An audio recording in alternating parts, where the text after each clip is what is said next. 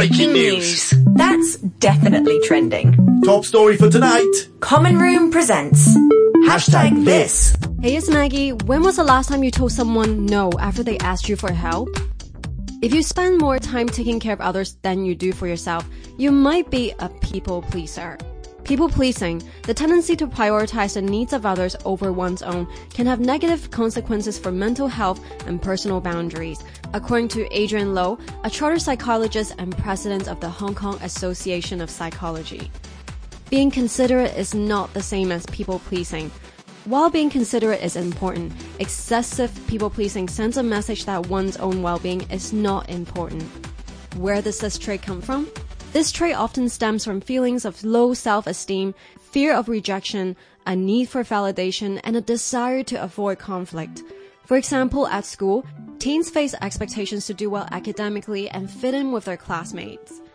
Students feel pressure to please others, such as teachers, peers, or even parents, to gain approval or avoid negative consequences. Low noted. What are some symptoms of people pleasing? Difficulty saying no to people, constantly seeking others' approval, feeling guilty when putting yourself above others, experiencing anxiety or fear of disappointing others, going to great lengths to avoid conflict, feeling a lack of control in your decision making.